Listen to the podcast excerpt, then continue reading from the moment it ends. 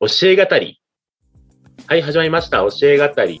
今回は1周年記念の、1周年記念として、これまでのテーマの振り返りを語っていこうと思います。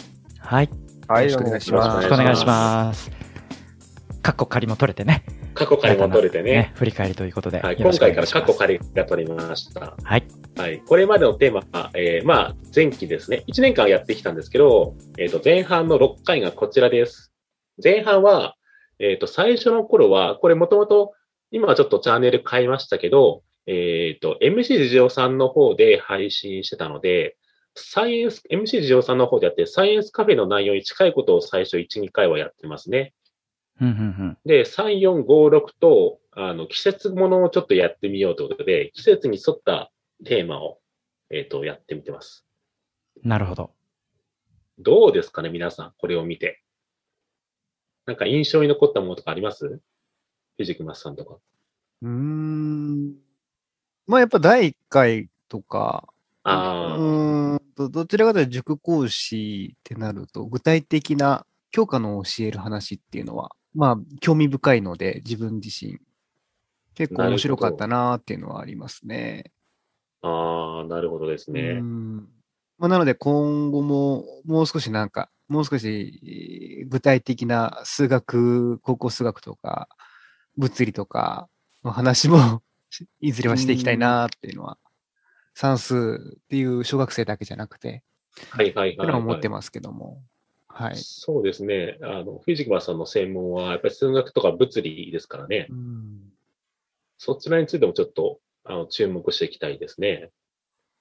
サミーさんはありますかそうですね。私は、うーん、そうですね。第3回のね、この受験を迎える子供たちとの向き合い方とか、やっぱどうしても学校教の教員ですと、その、なんですかね、子供との関係性みたいな、もう、ねあの、時間が長いがゆえになんですけれども、接する時間があるので、えーまあそういうテーマは、あの、興味深かったですね。で、それプラスアルファして、あの、ね、フィジックマスさんが言われるような、この教科の指導法なんかも、あのね、僕らはもっとやっていく必要があるのかなっていうところもね、あるかなというふうに今感じていましたね。なるほどですね。は私はですね、この6回の中でいくと、一番印象に残ったのは学習指導要領出たんですよ。おうー。んあの、これはまあ前半だけじゃなくて後半とかも含めて考えていく話なんですけど、うん。あの、学習指導要領を調べれば調べるほど、すごく大事だなと思って。なるほど。この時は実はそんなに深く考えてなかったんですけど、うんうん。あの、今後のね、話していくテーマを考えていくと、やっぱり全部学習指導要領に行き着いてて、うん。もうここで、あの、サミーさんに教えていただいた学習指導要領の調べ方とかが、後々かなり役立ってますね。ああ、すごいですね。こう、自分で調べられて、こうね、学び続けられるっていうところが、うん。素晴らしいですそね。うですねうんや。っぱり一時ソース当たるのは大事だなと。つくづくそうですよね。思いま我々うね、ん理学部ですから、すうんその考え方が根付いてますよね。うん。もう全てはここに行き着くんだって思いますね。はい。まあ、今後10年のね、教育、あるいは100年にはいかないですけどね、その未来社会の担い手、作り手の、まあ、 指針が書いてある元のね、最低限のところですからね。それを元にこう、プラスアルファしていくっていう、そういった意味で大事ですね。はい。そうですね。ま、まさに開かれた教育課程ですから、 あの、一般の方がこうやって読んでいただけるのはね、大変いいかなと思います。ちょっと喋りすぎました。はいい。やいやいやいやいや、はそんなことはないです。はい大丈夫です。あとは何気に、あの、5回のね、卒業していく生徒さんたちの接し方、ああ、皆さんドライだなっていう、う思ったよりドライだなっていう。ん。これ配信聞いていただけるとね、うん。面白い回でしたね。これはなかなかね。。そうですすね。はい。あの、やっぱ、ね、あの、いくらなんか、こう、子供たちとの触れ合いとかいうことがあったとしても、やっぱり仕事は仕事なんでね、どっかで線引きは発生するんだな、みたいな。まあ人それぞれだと思いますけどね。まあねはい。うんあーそうだと思います。また、別の教科とか、あの別の接し方の人たちもいるし、うん。そういう意味でいくと、第6回なんかも面白いですよね。あの、先生がいかに個人事業主的な価値観でいるかみたいなことが赤裸々になるっていう。そうですね。まあ、学校のね、僕規模規模にもよりますけどね。うん。あ、どうぞそ。うですねう。んあ、いえいえ。フィジクマスさんはい。のずっとお話、あの、昔からさせていただいたときに、塾講師ってなんで、なんで個人事業主的なんだみたいなことをずっと思ったんですけど、うんまさか先生も同じような形式なんだと思わなかったですね。あうあ、ん、うん確かにそれはあ、そう本当ですですか。ねううんん。まあなんかいろいろこうやって話聞いていくと、新しい発見があって面白いなって、毎回思いますね。うん普段、まあ、じやっぱり自分の近くのものしか見れないので、学校の先生って、あ、こんな風なんだとかっていうのが聞けたりして、勉強になりますね。ああ、ありがとうございます。これお互いにですよね。塾の先生、僕はかなりお世話になってたんで、あ、そういうスタイルなんだとかね。まあ、いろいろあると思うんですけれども、はい。僕、あと、あの、この第4回の宿題について考えてみようっていうのもなかなかで、ああの、リクエストがありましたよね。ああ、そうですね、そういえば。うん。それにお答えする形っていうのは、うんあの、なんか良かったなっていうのは思いますね。そうですね。うん。結論としては宿題はあんまり必要ではないっていうところに至ったんだよね。 うんそうだったかもしれないですね。まあ、やっぱり自分で考えてっていうところがね、まあ、うん最高のとこですよね。全国的にそういうような流れになりつつあるような気もしますけどね。まあ、あの、まあ、そういう、ちょっとしたブームもあるんですけど、まあ、なかなか現場はそっちにはいかない、私も含めてなんですけど、まあ、お家の方も含めてね、あるかなとは、まあ、思いますけどね。はい。まあ確かに ICT 教育とかなんか、ああいうガジェットが出てくると、あれで宿題をしようになりますよね。あーそういうところをやってる、あそういうことをやっているところもね、ある、ありますね、今ね。はい。うんまあ、これはあの、また、今度ですかね、ICT に関してはちょっとシリーズもので、そうですね。ICT 教育に関しては、こあの次のおしあの教え語りでがっつりやろうと思ってるんですけど、はい、このビッグベンさんが強いような思いを持っていろいろ調べられて、私なんかごめんなさい、全然ね、もっと調べないといけないなと思ってたんですけど、はい。いや、もう現場の人は、うん頑張ってくださいとしか言えないような実態の数値ないんやで、まあなんなんとかもい言ろえいないんろであすけりまど、すね。はい。そうですね。はい。まあ、それを提示してくださるということでね。はういん。それも含、その時もね、やっぱり学習指導要領はすごい調べたんですよね。あいや学習指導要領面白すぎますよ。あ。こう今のビッグベンさんのその声色から、その面白さがすごくこう伝わってきますね。 面白がってる様子が。うん学習し、なかなかね、こうやって遠隔地で話してるんでね、あの、ええ声色でしか、あ の、気持ちが伝えられないんでかあれなんですけど、かなり乗ってます、 乗ってますよ、声 に。はい。学習指導要領はむちゃくちゃ面白いですよ。ももっとね、楽しみ、楽しみ方をね、皆さんに伝えるべきですね。もうそれをね、教員に、の皆さんに聞いていただきたいですね。あでも、はいあれですよ。はいあの、そういう意味でいくと、あれはフィジックマスターだったと思うんですけど、学習指導要領はめっちゃ見てるってなこと言ってたじゃないですか。そうですよね。うんうあんうんあれは結構衝撃的で、あ。うん塾の人はそっかきちんと見てるんだって。うん。見てるんだと思いますね。特にやっぱ小中とかっていうのは。あれね、僕聞いたときに、最初はすごいなって思ったんです、だけだったんですけど、うん。後から振り返ってみると、うあん。の、東大とか行くような人たちって、うん塾とかで、あの、何度も、あの、反復練習をして勉強してるわけじゃないですか。うん。でそれは単純に東大に入るための問題を解けるための学習をしていくっていうこともあるんだけど、うん。でも最終的に行き着くのは、この学習非常要領をいかに完璧にマスターするかっていうのが行き着くわけですよね。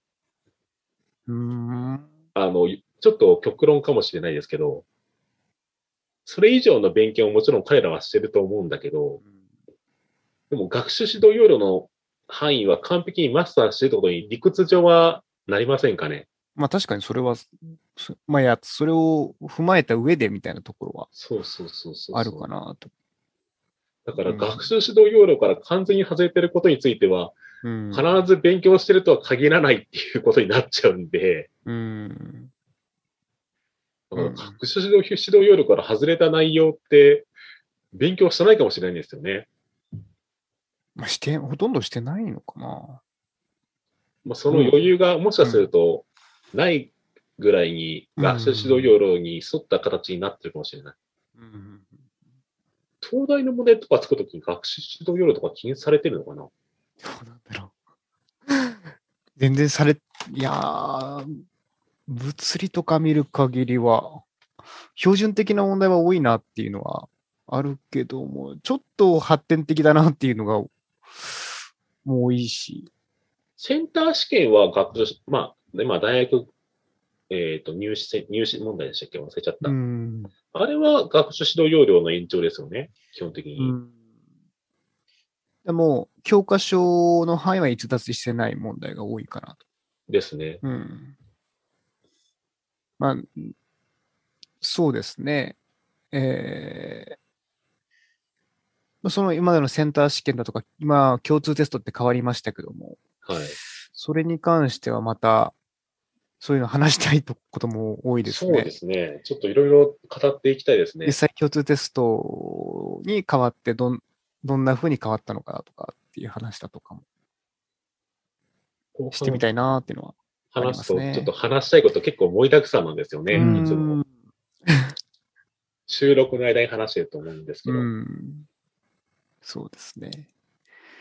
まあ、なので、まあ、この今までは話してきたことも、もう少し深掘りできるものもあれば、まあなんか、学習指導要領もそうですけども、それに関連して、まあ新しく強化ができるっていうか、えー情報の強化だ、情報っていう強化だとか、統計だとか、うんまあそういうふうなこととかもままた話していきたいなっていうのがあって、いろいろ あるんだなって。うんうんこう今、うん今まで出てきた既存のね、うんテーマをそうですね深掘り、より細かくやっていくっていうのも面白いですね、今。そうでですね。す。ははははいやー、やっぱこんだけやってるといろいろ深い見方ができるようになりますね。数こなしてると。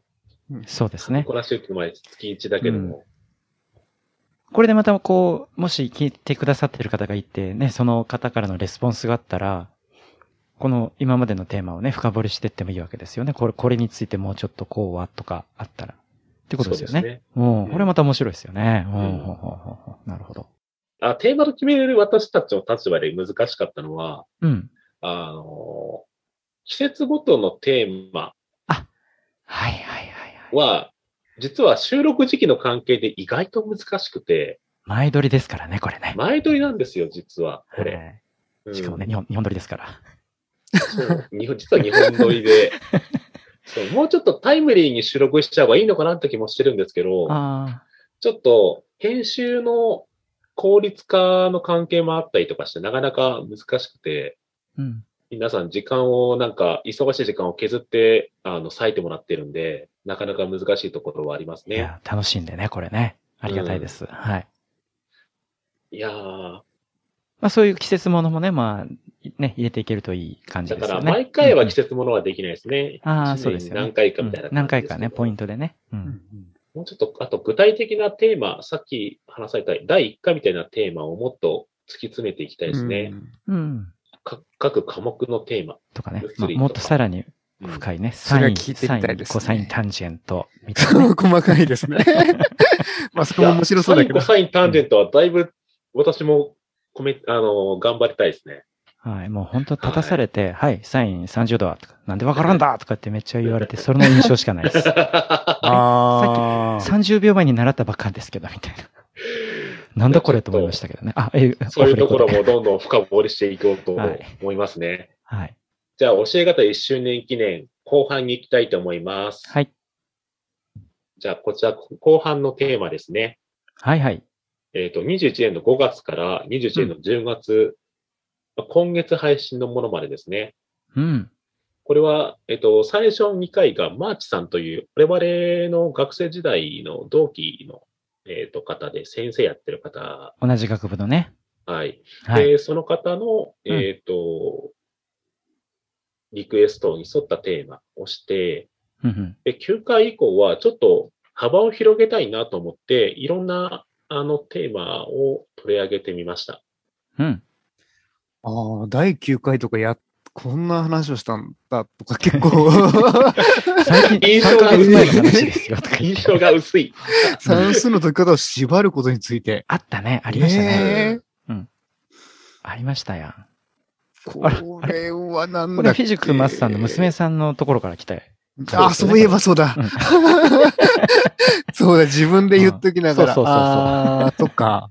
はい。イインターネット上でも。も結構話題になってましたからね。あーあ、そうそうですね。どうなののみたいな。なるほど、なるほど、なるほど。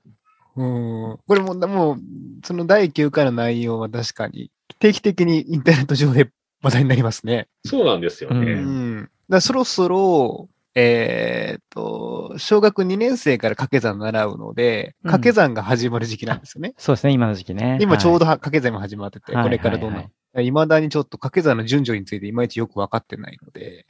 あれ僕も衝撃だったんですけどね。あれすごいところから始まりますよね、あれうねん。。そうなんですよね。 5、五かな ?5 からですかやっぱ り。あでーじゅあ、そういう意味ですかえあっ、どうと、いうこと習う順序。ああ、いや、うーんと、要するに、2×5 か 5×2 かの話。数とかけられるあ数か。けそられっるちね。そ数っちね。こ ちら。そっちですね。これもまたね、い一本取れますね。はうい。ん。まあ、それもそうですし、その、5の段から始める。あのー、だいたい5の段 ?2 の段 ?1 の段とか、そういう順序なのかななんか1はね、最後の方ですよ。経理あー学。ちょっとなるほ忘どれましたけど、はい。私が、あの、夏休みに、うん。えーっと、娘に、うんあの、、掛け算ごっこを教えた時も、はいはい。なぜか5の段、2の段から始めたな。特に何もあー強制されずに。なんか、やっぱりお教えやすいのかな。まあ、50、15って塊があうる。ーんからってことですかねあそううん。あと2はやっぱり2、4、6やので数えられるからだと。そういうことですかね。で、次3、あ、1行って3、4、うんうんで、6、7、8、9ってうん。うん。いう風な順序で教えて。うん。なんか覚えてないですけど、うん僕らの頃なんか九九をまず覚えてからやったようなね、うんうん気が、まあそ当んな時から記5憶からやがったのかわかんないですけど、うんうん。うん。うん。あった気がする。九そういう九の懐かしいですね。懐かしいだけじゃないか。日懐頃、かしい。日頃使ってますよ ね。まあ、日い頃やから。日頃、日頃使ってるけど、なんかうんもう、あんまり音で覚えてないですよね。ああ、もう、私はなん形かはでね。もう、形で見てますけど、ううんうんん。うん。へえ。形で見てる。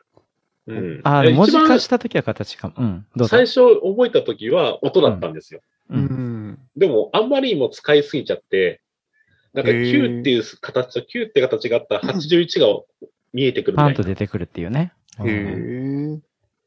あそれ四はそ角れで優位の形で覚えてますよね。そうですね。うん。私なんか両方かもしれないですね。ば場面ごとでね。っていう形でこれ盛り上がりますね。うんうん確かに。掛け算九九とか未だに間違うし な。それ は、あれ結構ね、滑舌の話もあるんですよね、多分。あ僕なんかあります七七二十とか七とか四とか二十四とうんか七とか言いにくいあれで同じようなね。。うん。どっちかとなってなかっちゃう覚えにくいとね、四六じゃなくて六七の方が覚えやすいとかね。あ、逆にしてね。もう覚えてないから判定にしようとかね。うんうんん。あそういうのもあったな。面白いね、これね。これ一本やりましょうんうんうん。ああ、面白いですね。 はい三。単に酸素の解き方を縛るっていうだけじゃなくて、もう服、服一本ともよかった気がしう。ますね。んそういうことですよね。深掘りしようみたいなね。うん。あとは、ええ。統計学の教え方は多分この後に自分自身がいろいろ調べたなっていう感じですね。こあのー収録終わった後に、まあ、統計が具体的にやっぱり来年の、来年の1年生から始ま、あ、高校生は始まって、高校がね、新しくはいはいはい大学ま習あ、で新しく始まっ次は。てとはか、まあ、そういうのとか、うん、新たな情報の単元だとか、単元じゃないな、強化か、いうん。が来るだとかで、いろいろ、ホームページとかで調べてとかっていうのがあって、まあ、これをきっかけにっていうか、まあ、いろいろ調べ始めたなっていうのはありますね。ああそういう参加者へのフィードバックがあるのはすごいありがたいですね。すごいですようね。んリスナーだけじゃなくてね、私たちも主体的に学ぶっていうね、これがもうまさに塾の先生、スーパー塾の先生ですね。うん教え方の裏テーマでもあるので、裏テーマってわけじゃないけど、参加者の人にも中のフィードバックを持ってほしいっていうのはいつも思ってるので、みんながウィンウィンウィンになるみようんになウィンウね。ィンウィンであってほしいっていうね。そういうのはすごいありがたいですね。はい。なんかでも、随分昔のような感じもしますね。いろいろこうやって見てると。なんか、第10 12回、まあ、11回、12回も相当昔だなっていう感じはするけど。まあ、そうですね。撮ったのはあ撮ってるのが昔かなんでね昔なそんでうかそうか、そうかはいはいはい そっか。ん2ヶ月ぐらいね、なズレるほどがあるので、なるほど、 8なる月ほとかどで。すかね。うんああ、そういうことか。そうそうそうじゃあ、記憶が正しく、正しかった。はい、はそううい。んうん。もうちょっとキュッて押す、あの、あの、短くしてもいいのかなって気もしないでもないですけど、ちょっと皆さんとのね、スケジュールの合い方がどうしてもあるんでね。うんああ、そうですね。あと、まあ、聞く人のね、負担、ご負担もね、あるかもしれないですしね。うんう。ん。あとわかんないですね。でも。も、もっと聞きたいっていう方がうん。いるかもしれないですね。わからないですけどね。まあ、コンテンツを増やした方がね、あの、選べるちょか。っと選びやすいっていうのはあるかもしれませんね。はいはいはいはい。うん。だから第7回とか第8回とかって結構、うん。深掘りできると思うんですよね。うん。そうですね。深掘りでできると思いますよね。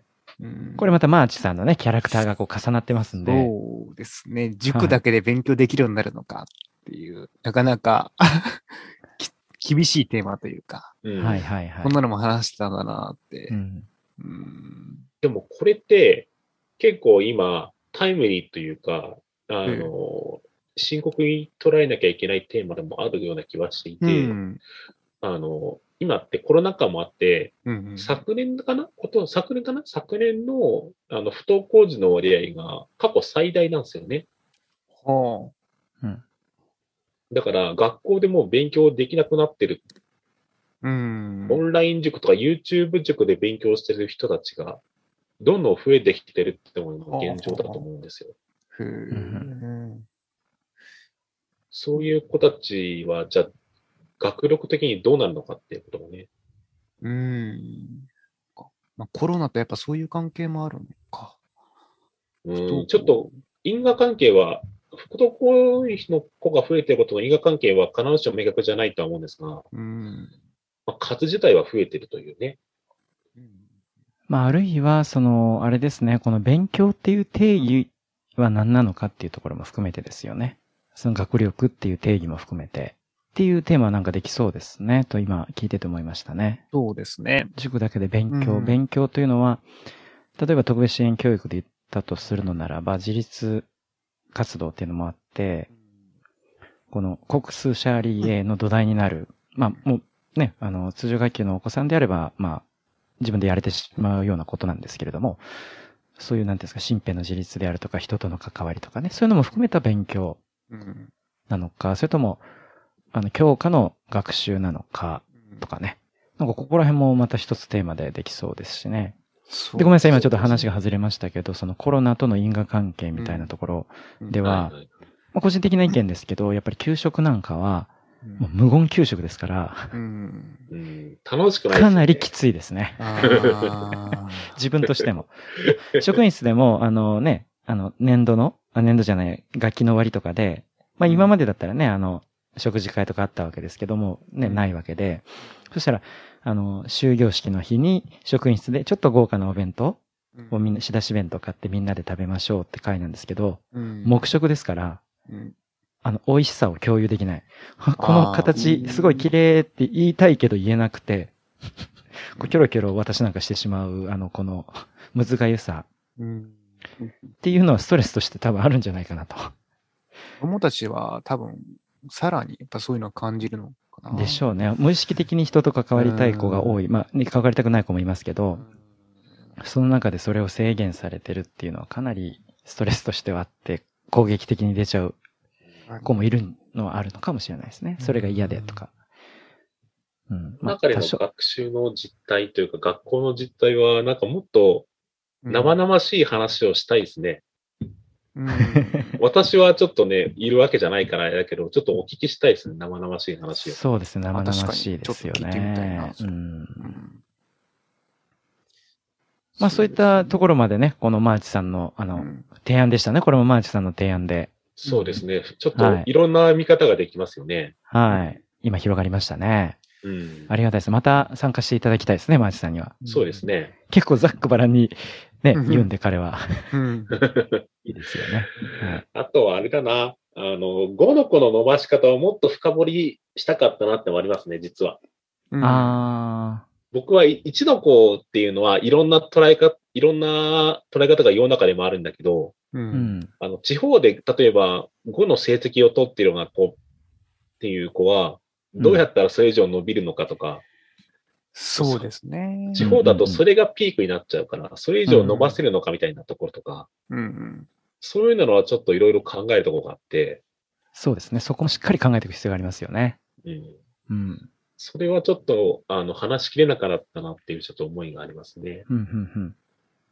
あとはなんだろう、この中だと学級経営についてとか、休憩。学級経営についてとかは、ちょっとこちらの勉強不足なところがあったので、もっと勉強した上でお話ししたかったなってのはありますね。うん。これはビッグベンさんの提案でしたね。そうです、そうですう。ん。ちょっと面白いテーマなんじゃないかと思ってう、ん。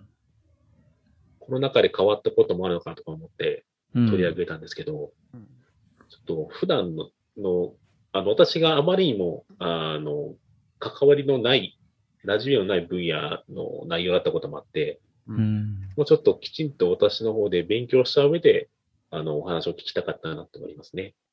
ああ、なるほど。でもこうやって話してみてなんか、あ、ここ勉強してないんだなとかっての分かってくるから、それはそれそうでねすああ。面白い。なっていう。はいはいはい。うん。思いますね。そうですそういう意味ね。でいくとね、プログラミング教育とかもね、もっともっと深掘りして話したかったですね。うん。全然こ、まあこれ、このプログラムプログラミング教育については、まあまあ今もそこまで分かってないですけども、全く分かってなかったし、で、娘がその iPad とかを学校から配布されてるとかも全然分かんなかったんで、まあこれをきっかけに、うんちょっとまた勉強していきたいですね。世の中的には、経済的にはこれですごい動いてますからね。うん。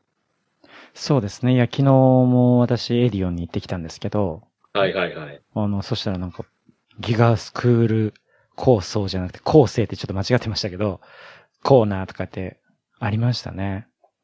プログラミング教育スクール、プログラミングスクールみたいなの、すごい、ウゴのタケノコのようにありますよね。 あーそうですね。まあ何がね、いいのか悪いのいやか。別にあっていいと思うんですよね。普通うんのあのサッカークラブとか一緒でね。うん。いい感じで金を取りますからね。うん。やりたい子はそこでね、学べば、すより伸びていきますしね。それこそ5の、5の伸ばし方につながってくるのかもわからないですけどね。うん。ただ学習指導要領には何の範囲もないっていう。 まあそうですね。どっかの教科で、あの、やってねっていう。やってねっていうひ非常にアバウトな。そうそうそうまあ例はね、それあはの面白文か科省ったですねさんから提示されてそますこけもど。含めて、ね、学習指導要領の難しさがね、うんまあそうですね。純法律なんで、はい、法と規なんで、ね。東大卒業する、東大に入るにはプログラミング教育は関係ないっていうね、形ですからね。うんまああれを見ちゃうそうですね。まあ東大に入るのがどれほどの価値というかね、まあ価値はあると思うんですけど、まあ人によってね、価値は違うっていうところもあったりしますからね。うん。あとはやっぱ統計学だよな。あ、これは私ね、全然ノーマークだったんで、ああ、なるほどなっていう視点でしたね。統計学は、教科が、教科になることはなるんですけど、私も実はそんなに詳しくないので、きちんとした数学的根拠をもとに話せないんですよね。うん。うん。軽く平均値取ったりとかっていうのは、正規分布がこれぐらいでうん何パーセントで標準偏差がす、シグマがどんぐらいでってのはわかるけど、それかなりトップレベルですね。あの、うん責任犯からしたらね。うんはい。いや、でも、統計学の2だっけん ?2 でしたっけ統計、統計の2ってだっけえっ、と、統計の2数学、えっ、と、数学の統計のああ、数学の中に入ってる。数学 B の。 B の方だとすごい難しいことやるから、あ難しいことや結局やりますねうん。それはわかんない。あ、でも今の話くらい。あ、でもふわっとしかわかんないからね。ああ。だから、そういうところをもっと深掘りして話せればいいかなって気はします。なるほど。うんやっぱり、えっ、と、後半の方はもうちょっと、あの、結構、あの、あーそうですね個別の重い、重め、重めというか、うん。いろんな広がり方ができる内容を選んだ気がしますうね。んまあ、序論としてね、学級経営について序論。として統計学選んだの教え方、序論っていう形でうね、ん5回分の最初のイントロダクション的な感じかもしれないですうんうね。んそうですね。はい。はい。じゃあ、これまではい振り返ってみて、ちょっといろいろね、あの、やっぱり、もっと話したいことがたくさん出てきたなっていうのがありますね。そうですね。いやーちょっとこれからも、あの、改めて2年目ですけども、よろしくお願いします。そうですね。話いしよていよきま2しょ年目。に行きたいと思います。はい。持続可能な持続可能な、 サステナビリティな教え方を目指して、思います ね。カッコ仮も取れてね。カッコ仮も取れてあーどうなのっていうか びっくりマークかなみたいなね。感じです。 SDGs な配信を目指していきましょそうですね。はい。はいリスナーの皆さんと共にですね。はう。い。はい。ではでやっはて、いきたいと思います。はい。ありがとうございました。はい。あはいりがとうございました。ありがとうございましたはい、ありがとうございました。